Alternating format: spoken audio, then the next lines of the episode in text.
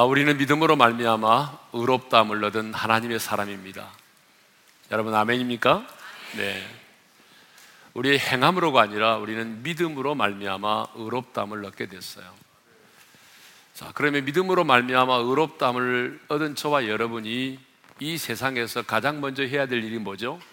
우리 몸을 하나님이 기뻐하시는 거룩한 산 제물로 드리는 것입니다. 자, 우리 몸을 하나님이 기뻐하시는 거룩한 산 제물로 드리라고 하는 것은 뭐죠?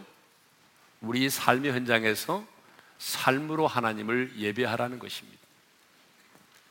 그러니까 반드시 이제 우리는 이렇게 모여서도 회중의 예배를 드려야 되지만 흩어져서 우리의 삶의 현장에서 삶의 예배를 드려야 되는데 우리의 삶에서 삶의 예배를 드리려면 반드시 필요한 전제 조건이 하나 있습니다. 그게 뭐냐면 이 세대를 본받지 말아야 한다는 것입니다. 이 세대를 본받는 자는 여러분 우리 몸을 하나님이 기뻐하시는 거룩한 산 제물로 드릴 수가 없습니다. 그래서 사도 바울은 사도 바울은 우리에게 너희 몸을 하나님이 기뻐하시는 거룩한 산 제물로 드리라 이렇게 권면한 다음에 곧 이어서 너희는 이 세대를 본받지 말라고 말씀하고 있습니다. 이 세대를 본받는다고 하는 것은 뭐죠? 우리 자신을 이 세상과 동일시 하는 것입니다. 여러분, 이 세상을 본받는 것은 이 세상의 흐름에 내 자신을 내어 맡기는 것입니다. 그래서 죽은 물고기처럼 이 세상의 시류 영합하면서 지하의 물결을 따라 같이 떠내려가는 것입니다. 이 세상을 본받지 않는 것은 뭐죠? 살아있는 물고기가 물결을 거슬러 올라가는 것처럼 부활의 생명과 성령의 능력으로 지하의 물결을 거슬러 올라가는 것, 지하의 파도를 헤치며 나가는 것이 이 세대를 본받지 않는 것입니다. 그러면 오늘은 이 세대를 본받지 않으려면 우리가 어떻게 해야 하느냐는 것입니다.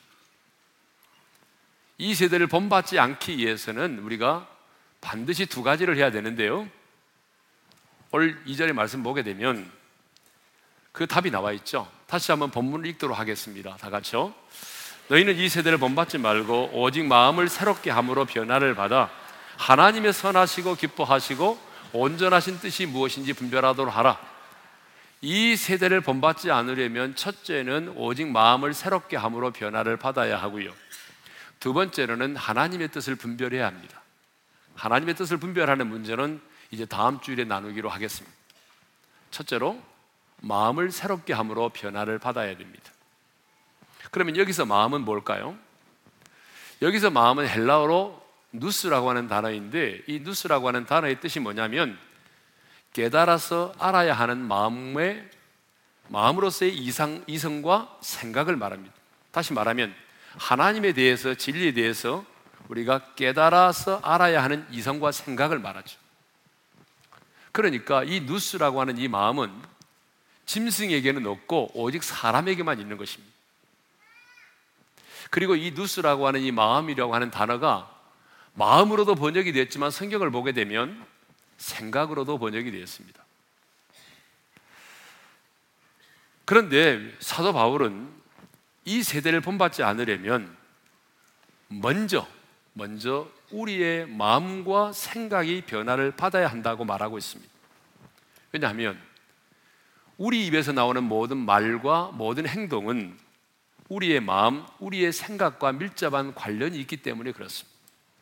사람은 그 마음의 생각에 따라 말하고 행동하고 결정합니다.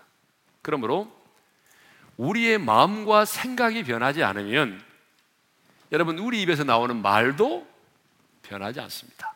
우리 행동도 변하지 않아요. 그러니까 우리의 말과 우리의 행동이 바뀌려면 먼저 뭐가 바뀌어야 된다는 거죠? 우리의 마음과 우리 생각이 변화돼야 된다는 것입니다.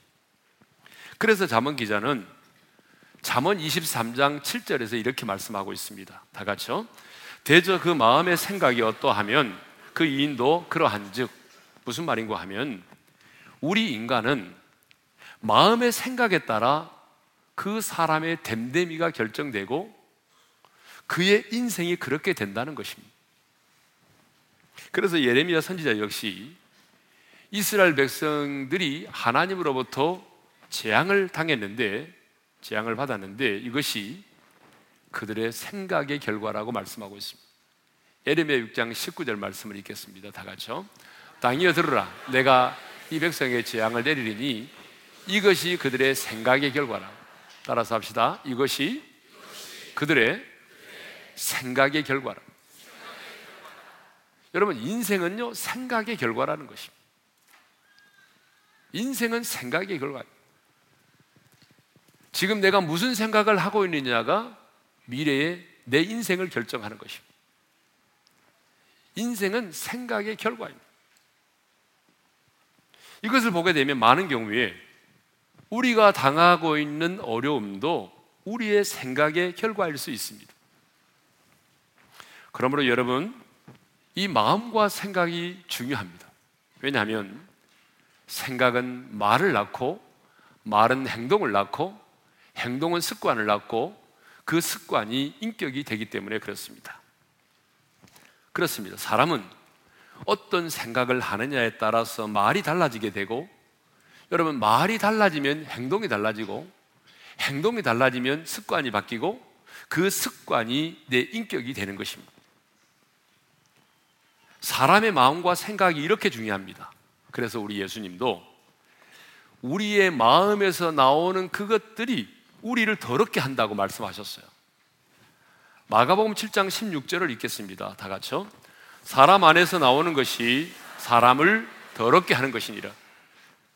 여러분, 사람의 입 안으로 들어가는 것이 사람을 더럽게 하는 것이 아니라 사람 안, 우리 마음에서 나오는 그것들이 우리를 더럽게 한다는 것입니다.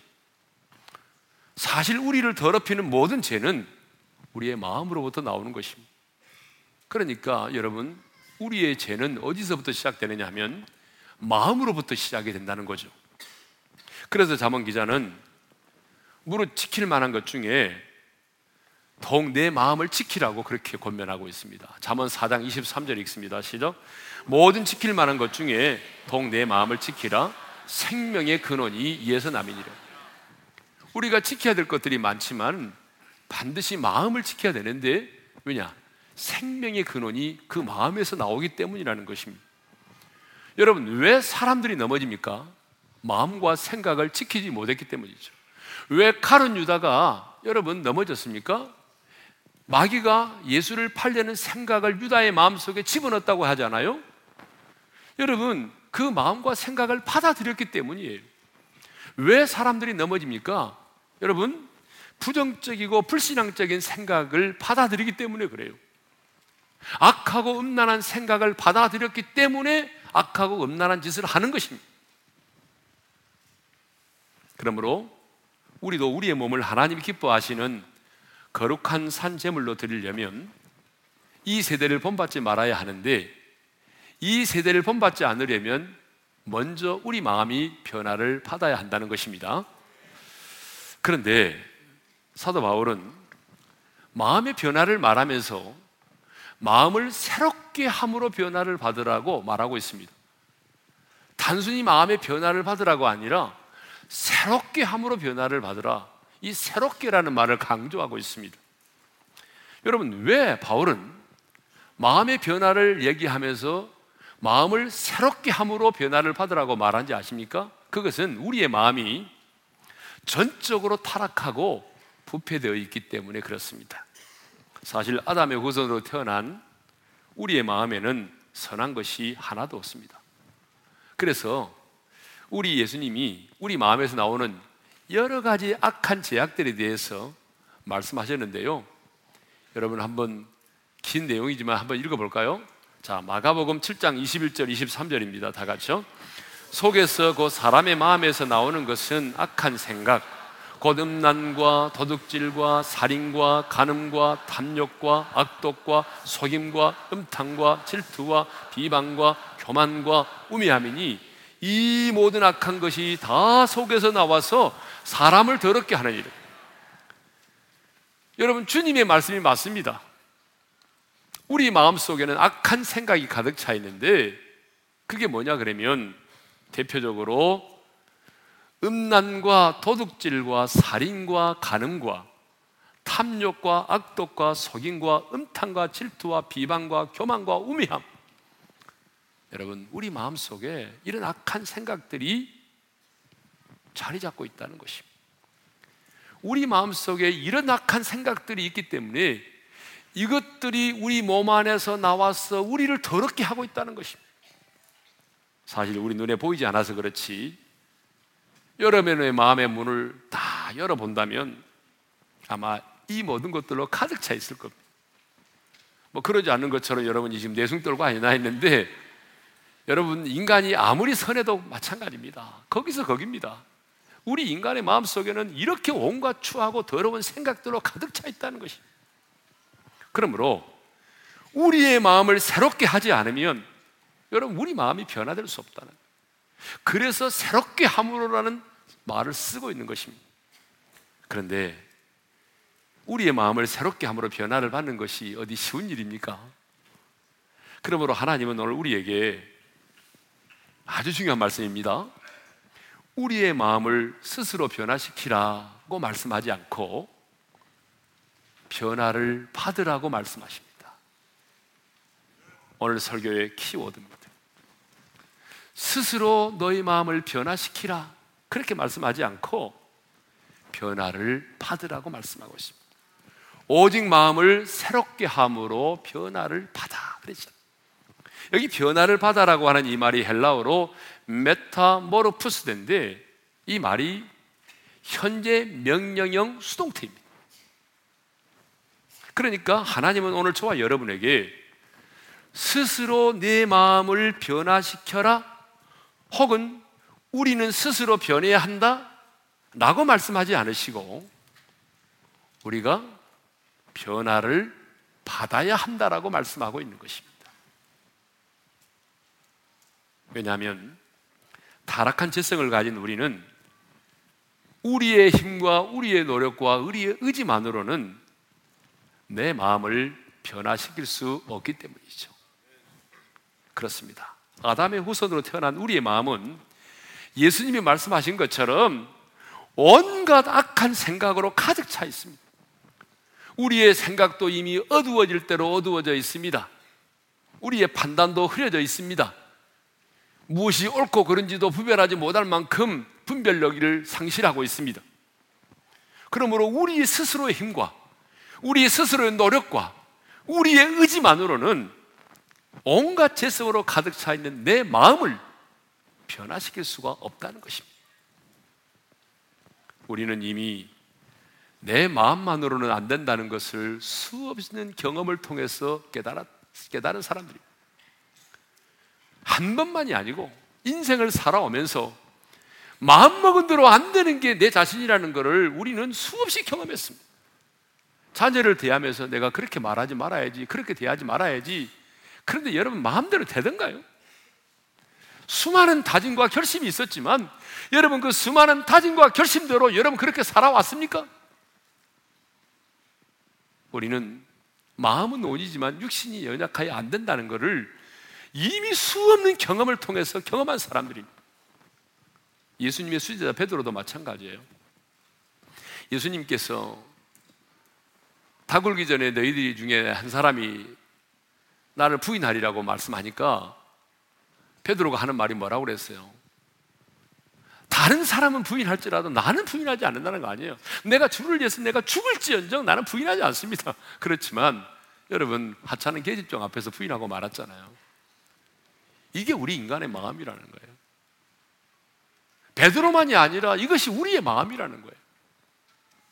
수없이 결단하고 수없이 마음의 다짐을 하지만 여러분 그 마음의 결단과 다짐대로 살지 못하는 게 우리의 모습이라는 거예요.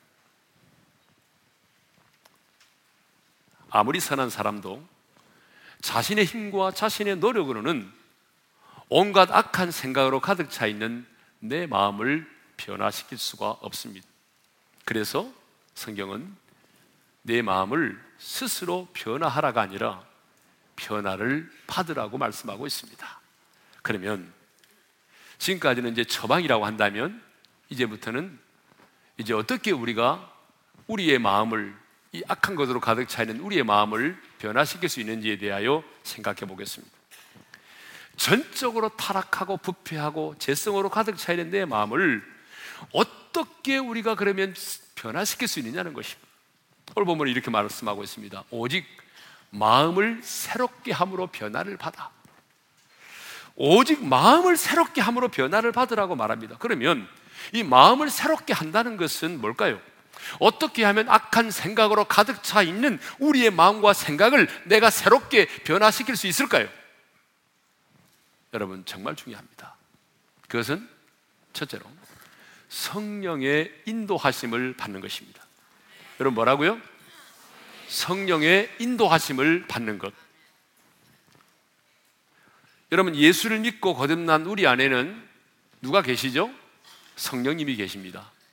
그래서 바울은 로마서 8장 9절에서 이렇게 말하고 있죠. 다 같이요. 만일 너희 속에 하나님의 영이 거하시면 너희가 육신에 있지 아니하고 영에 있나니 누구든지 그리스도 영이 없으면 그리스도의 사람이 아니라 그렇습니다. 여러분 안에 그리스도의 영 성령이 계시지 않으면 여러분은 그리스도의 사람이 아닙니다. 종교인일 뿐입니다. 그러니까 정말 여러분이 예수 믿고 거듭났다면 여러분 안에는 바로 그리스도의 영 성령님이 계십니다. 여러분 이 성령님이 내 안에 계신다는 사실이 얼마나 감격스러운지 몰라요. 물론 죄를 지을 때는 부담스러울 때도 있습니다.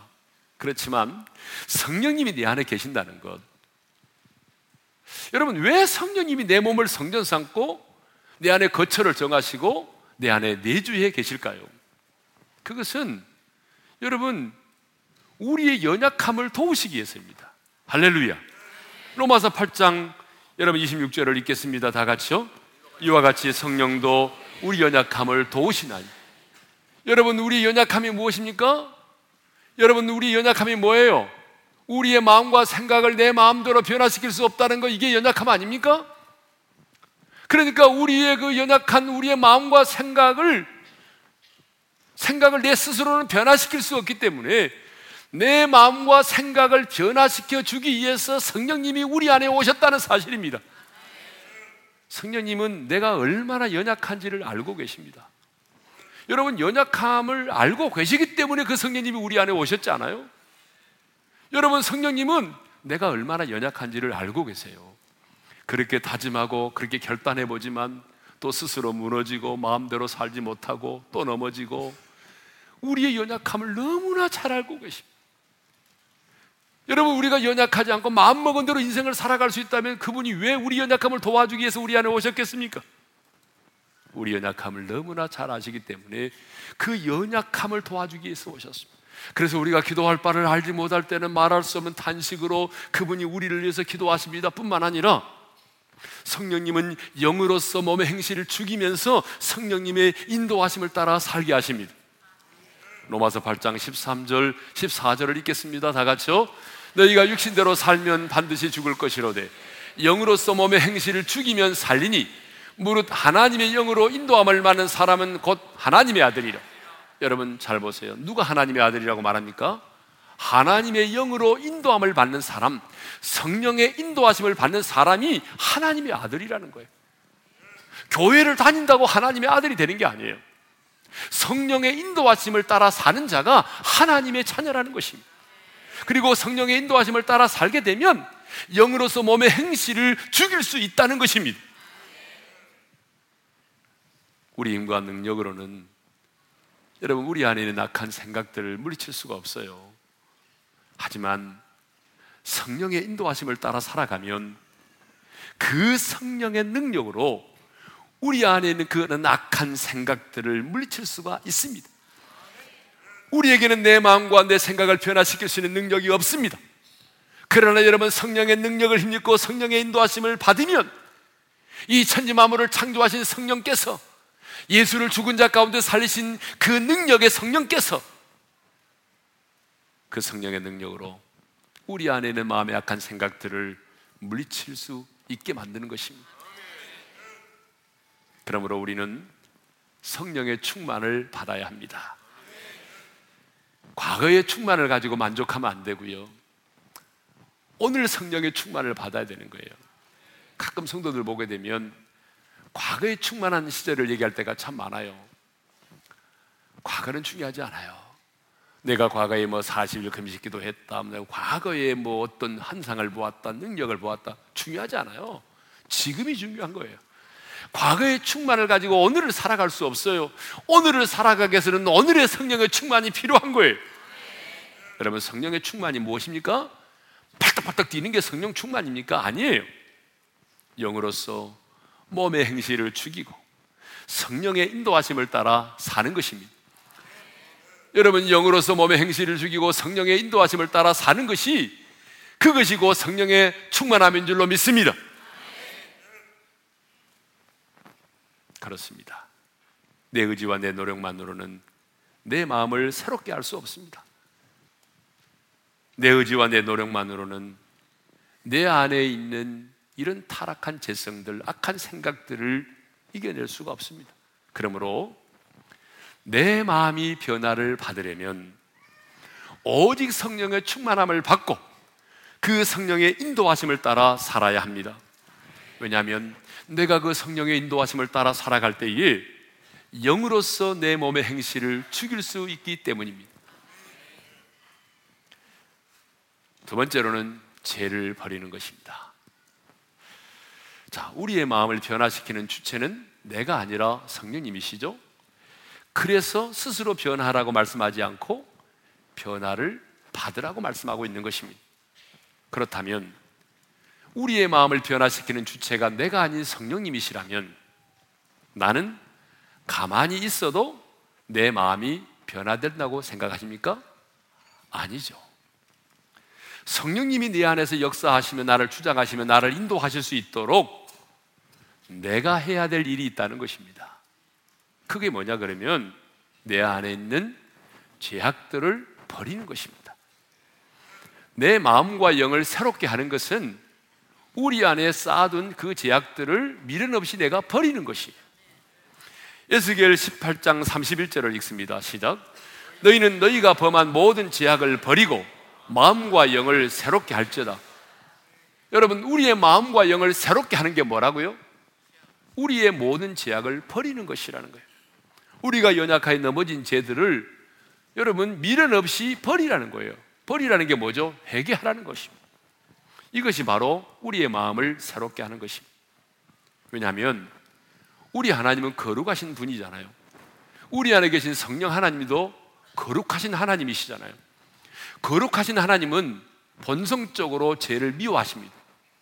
그렇기 때문에 우리가 죄를 품으면 주께서 우리의 기도를 듣지 않으실 뿐만 아니라 우리가 죄악을 품고 살아가면 우리 안에 계신 성령님께서 우리 안에서 강력하게 역사하실 수가 없어요. 왜? 우리가 품고 있는 그 죄악 때문에.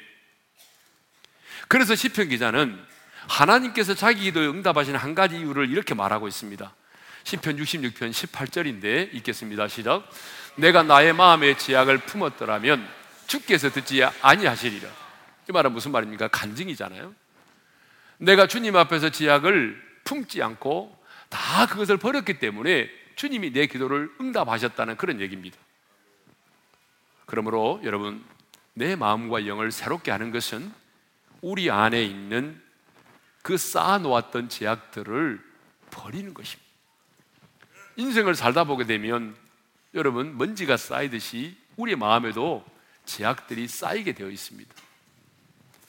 연말에 가서 정산하려고 하지 말고 여러분 쌓일 때마다 정리하셔야 돼요. 쌓일 때마다 쌓일 때마다 정리하셔야 됩니다. 세 번째로는 하나님의 말씀을 내 안에 두어야 한다는 것입니다. 성경을 보면요. 경건하게 살고 의롭게 살고 능력 있는 삶을 살았던 하나님의 사람들의 특징이 있습니다. 그 특징이 뭔지 아십니까? 하나님의 말씀을 내 안에 두었다는 것입니다.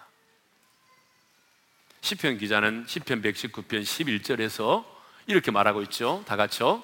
내가 주께 범죄하지 아니하려 하여 주의 말씀을 내 마음에 두었나이다. 범죄치 않기 위해서 말씀을 어디에 두었다고요? 내 마음에 두었다라고 말하고 있습니다. 시편 37편 31절도 마찬가지죠. 다 같이요. 그의 마음에는 하나님의 법이 있으니 그의 걸음은 실족함이 없으리로다. 하나님의 법, 하나님의 마음, 하나님의 말씀을 마음에 두었더니 그 걸음에 실족하지 않았다는 것입니다. 잠언 기자는 잠언 4장 4절에서 이렇게 말합니다. 다 같이요. 내 말을 내 마음에 두라. 내 명령을 지키라. 그리하면 살리라. 사도 바울 역시 골로새서 3장 16절에서 그리스도의 말씀이 너희 속에 풍성히 거하게 하라고 말씀하고 있습니다. 그런데 많은 성도들이 하나님의 말씀을 이 마음 안에 두는 것이 아니라 이 머릿속에 저장하고 있다는 데 문제가 있는 것입니다. 하나님의 말씀은 스토리가 아닙니다. 우리가 보게 되면 이스라엘 역사책처럼 보이지만 여러분, 하나님의 말씀은 스토리가 아닙니다. 하나님의 말씀은 하나의 관념과 사상과 철학이 아닙니다. 문자 그대로 하나님의 말씀은 하나님이 우리에게 주시는 말씀입니다. 하나님의 말씀은 영이요 생명입니다. 그래서 시간과 공간과 환경을 초월하여 살아 역사하는 말씀입니다. 그런데 이 살아 역사하는 하나님의 말씀이 어디에 있어야 되느냐? 내 마음에 있어야 된다는 것입니다. 그런데 안타깝게도 하나님의 말씀을 마음에 두기보다는 머리에 두는 자가 너무 많다는 것이죠. 머리에 두는 자가. 여러분, 이게 참 문제입니다. 하나님의 말씀이 내 마음 안에 있어야 되는데, 하나님의 말씀이 머리에 저장되어 있다는 것입니다. 그러면 하나님의 말씀을 내 안에 두기 위해서 우리는 어떻게 해야 됩니까? 하나님의 말씀을 사람의 말이 아닌 하나님의 음성으로 받아들여야 됩니다. 하나님의 말씀을 아멘으로 받고 그 말씀을 주야로 묵상하고 그리고 그 말씀을 암송해야 됩니다. 그것이 하나님의 말씀을 내 마음 안에 두는 것입니다. 여러분, 하나님의 말씀을 사람의 말로 받으면 절대로 그 말씀이 우리의 마음에 새겨지지 않습니다. 머리에만 남습니다. 물론 하나님의 말씀을 우리가 많이 암송하고 또 말씀을 많이 알고 있다고 해서 모든 죄를 이기고 경건하게 사는 것은 아니죠. 왜냐하면 바리새인들을 보십시오. 예수님 당시에 바리새인들은요 기본적으로 기본적으로 모세 오경과 시편은 다 암송했습니다. 여러분 모세 오경 암송할 수 있습니까? 모세 오경이 뭔지도 모르시는 분 계세요. 모세 오경을 암송할 정도면 이거 대단한 거 아니잖아. 시편 그 많은 그, 그 시편을 암송했어요. 그런데 그렇게도 하나님의 말씀을 암송을 하고 알고 있음에도 불구하고 주님은 그들을 향하여 충격적인 말씀을 하셨어요. 요한복음 5장 38절을 읽겠습니다. 다 같이요. 그 말씀이 너희 속에 거하지 아니하니 이는 그가 보내신 일을 믿지 아니하니. 그 말씀이 그들 속에 거하지 않는다는 거예요. 그들이 그렇게 성경을 많이 알고 있고 암송하고 있는데 주님은 그들에게 말하기를 그 말씀이 그들 속에 거하지 않는다는 거예요. 그러면 그 말씀이 그들 속에 거하지 않는다는 게 뭐예요? 그 말씀이 마음 속에 마음 안에 있는 것이 아니라 머리에만 정보와 지식으로만 저장되어 있다는 것입니다. 하나님의 말씀을 마음으로 받아들이지 않았기 때문에 여러분 믿음이 생겨나지 않았던 것입니다. 제가 설교 준비하면서 이걸 어떻게 알 수 있을까? 하나님의 말씀이 내 마음 속에 있는지, 머릿속에 있는지 어떻게 구분할 수 있지? 그랬는데 제가 말씀 속에서 답을 찾았습니다. 놀라웠어요, 저는요. 하나님의 말씀이 내 마음 안에 있는 자는 기쁨으로 그 말씀 앞에 순종한다는 거예요. 자, 제 말이 아니라 시편 40편 8절에 답이 있습니다. 읽겠습니다. 시작. 나의 하나님이여 내가 주의 뜻 행하기를 즐기오니 주의 법이 나의 심중에 있나이다 하였나이. 하나님의 말씀, 하나님의 법이 내 마음, 내 심중에 있으므로 주의 뜻 행하기를 기뻐한다는 것입니다. 여러분 그렇습니다. 하나님의 말씀이 머릿속에 지식으로 남아 있는 것이 아니라 하나님의 말씀이 내 마음속에 내 마음속에 입력되어 있으면 내 마음속에서 잘 박힌 모처럼 새겨져 있으면 그 사람은 그 말씀을 기쁨과 기쁨으로 순종한다는 것입니다. 억지로 마지 못해서 순종하는 것이 아니라 기쁨과 즐거움으로 그 말씀을 따라 행한다는 것입니다. 여러분 세상에서 가장 긴 여행이라는 걸 아시죠? 가슴에서 머리로 하는 것입니다. 제가 우리 교육자들에 늘 하는 얘기입니다. 가슴에서 머리로 이게 세상에서 가장 긴 여행이라는 거예요. 여기 있는 게 여기까지 여러분 머리에서 가슴 말씀도 그렇잖아요, 여러분. 지식으로 전하는 메시지는 머리에까지밖에 오지 않아요. 근데 머리에서부터 이 가슴으로까지 내려오는 여행이 쉽지 않아요. 똑같은 말도 여기에서 나오는 말과 여기에서 나오는 말은 다르지 않습니까? 자녀들은 모르는 것 같아도 다 알아요. 우리 어머니가 하는 말이 찬소리인지 여기서 나오는지 다 알아요. 하나님의 말씀이 지금 내 안에 있는지 아니면 머릿속에 있는지를 어떻게 알 수 있느냐 그러면 하나님의 말씀이 내 안에 있는 사람은 그 말씀을 기쁨과 즐거움으로 행한다는 것입니다. 그러나 여러분, 하나님의 말씀에 대해서 너무나 많이 알고 있고 그렇게 많은 하나님의 말씀에 관한 정보와 지식을 가지고 있어도 여기에 있는 사람은 여러분 그 말씀을 기쁨과 자원하는 마음으로 순종하지 않더라는. 또 인간의 경험과 상식으로 이해되지 않아도 그 말씀에 순종하는 사람이 어떤 사람이냐면 말씀이 마음 안에 있는 사람들입니다. 누가복음 5장 5절을 읽겠습니다. 시작. 우리들이 밤이 새도록 수고하였을 때 잡은 것이 없지만은 말씀에 의지하여 그물을 내리리다. 여러분, 베드로가 누구죠? 어부입니다. 갈릴리 바다에서 잔뼈가 굵은 사람이에요. 그런데 그 시간에 그곳에 고기가 없다는 건 너무 잘 알고 있어요, 본인은. 그런데 내 경험과 내 상식을 내려놓고 말씀에 의지하여 그물을 내렸잖아요. 이게 뭐죠? 이게 지식으로 있었다고 한다면 절대로 순종할 수 없었어요. 그런데 그 말씀이 주님의 말씀이 마음에 새겨졌기에 마음에 와 닿았기에 여러분 말씀으로 순종한 것입니다. 그러니까 여러분 말씀을 알기만 하고 순종 없고 순종함이 없고 행함이 없다면 그것은 말씀이 내 안에 있는 것이 아니라 머리에만 이론으로 지식으로 정보로만 남아 있다는 증거예요. 그러니까 여러분의 머릿속에만 있는 이 말씀이 내 마음, 내 가슴까지 내려오도록 하기 위해서는요. 여러분 이 말씀을 주야로 묵상하고 다시 한번 이 말씀을 내 마음판에 새기는 작업이 필요해요. 왜 우리가 하나님의 말씀을 내 안에 두어야 되는지 아십니까? 그것은 우리 안에 계시는 성령님께서 언제나 말씀과 함께 역사하시기 때문에 그렇습니다. 가끔 어떤 분들은 그래요. 나는 성령파가 아니고 나는 말씀파다. 그러니까 나는 말씀이 더 중요하지. 여러분, 착각하지 마세요. 말씀과 성령은 따로 존재하지 않아요. 말씀과 성령은 언제나 함께 하는 것입니다. 여러분, 성령을 보세요. 말씀이 선포되는 곳에 성령님의 역사가 있고, 성령님의 역사가 있는 곳에 말씀이 있는 거 아닙니까? 천지 만물을 창조할 때도 여러분 깊음 위에 있고 하나님의 신이 수면에 운행하고 계셨습니다. 그런데 분명히 하나님의 신이 수면에 운행하고 계셨지만 어떤 일도 일어나지 않았습니다. 그런데 언제 여러분 이런 창조의 역사가 일어났습니까? 하나님의 말씀이 선포될 때입니다. 빛이 있으라 할 때에 여러분 이 성령님의 강력한 역사를 통해서 그 어둠 가운데 빛이 임하고 여러분 그 놀라운 창조의 역사도 일어난 거 아닙니까? 에스겔 골짜기에 마른 뼈들이 살아나서 하나님의 군대가 될 때도 반드시 하나님의 말씀이 대언될 때 일어났습니다. 에스겔 37장 7절을 읽겠습니다. 다 같이요.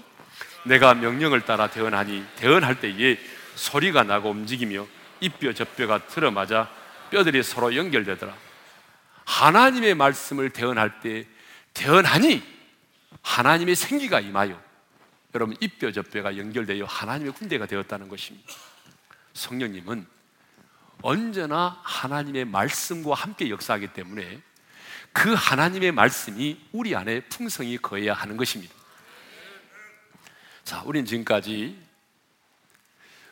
우리의 마음을 어떻게 하면 새롭게 변할 수 있는가에 대한 말씀을 나눴습니다.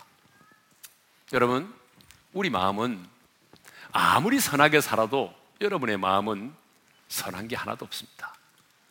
주님이 말씀하신 것처럼 여러분 타락한 재성으로 가득 차 있고 악한 생각으로 가득 차 있는 것이 우리의 마음입니다. 여러분 갑자기 여러분의 생각 떠오르는 생각들을 보면서 나는 왜 이럴까라고 생각하지만 여러분 그게 아니에요. 그게 정상입니다. 악한 생각으로 가득 차 있는 것이 우리의 마음이에요. 그러므로 우리는 우리의 스스로의 힘과 노력으로는 우리의 마음을 변화시킬 수 없어요. 그래서 오늘 본문에 뭐라고 말씀합니까? 변화를 받으라고 말씀하십니다. 스스로 변화라고 하는 것이 아니라 변화를 받으라는 것입니다. 변화의 주체는 네가 아니라 성령님이시라는 거예요. 그 성령님이 너의 연약함을 도와주기 위해서 우리 안에 찾아오셨다는 거예요. 그러니까 그 성령님의 인도함을 받으라는 거예요.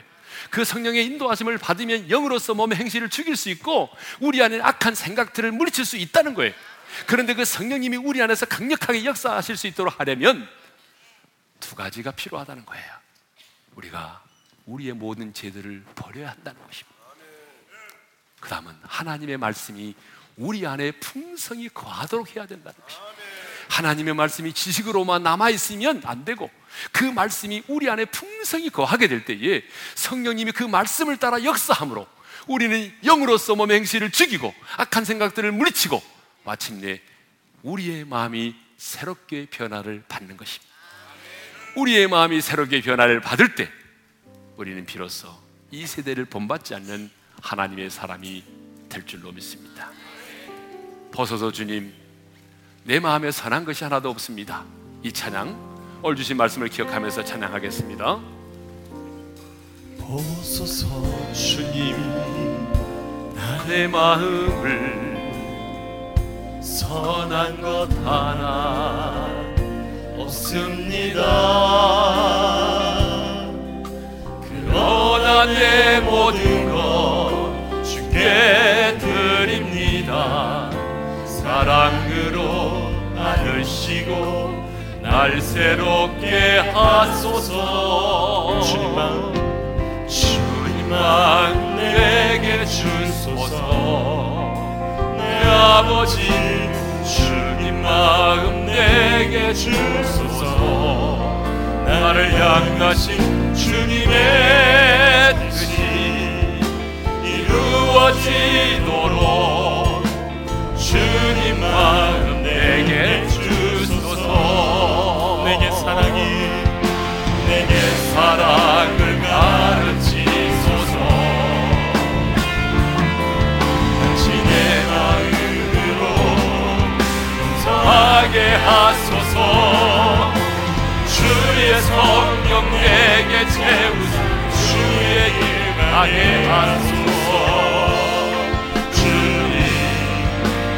마음 주소서. 시간 주의 성령 내게. 주의 성령 내게 채우사. 주의 일 가게 하소서. 주님 당신 마음 주소서. 주님 마음 주님 마음 내게 주소서. 내 아버지 주님 마음 내게 주소서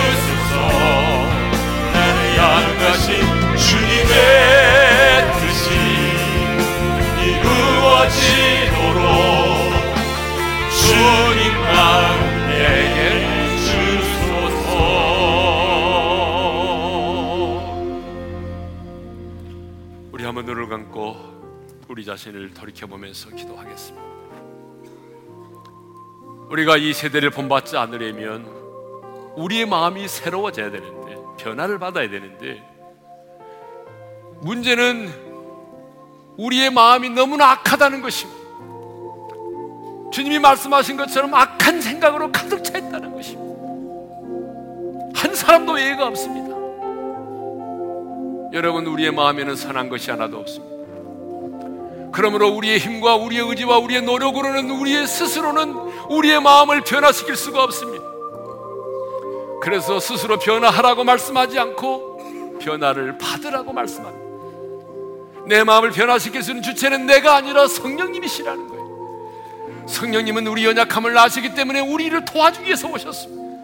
여러분의 마음과 생각을 여러분이 스스로 변화시킬 수 없기 때문에 여러분의 마음과 생각을 변화시키기 위해서 우리 성령님이 우리 안에 오셨습니다.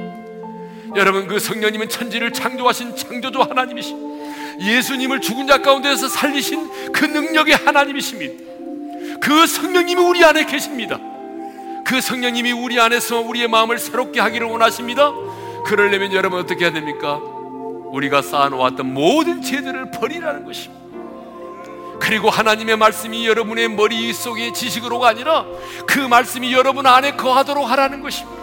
하나님의 말씀이 내 마음 속에 있도록 하라는 것입니다. 하나님의 말씀이 내 마음 속에 풍성히 거하도록 하라는 것입니다.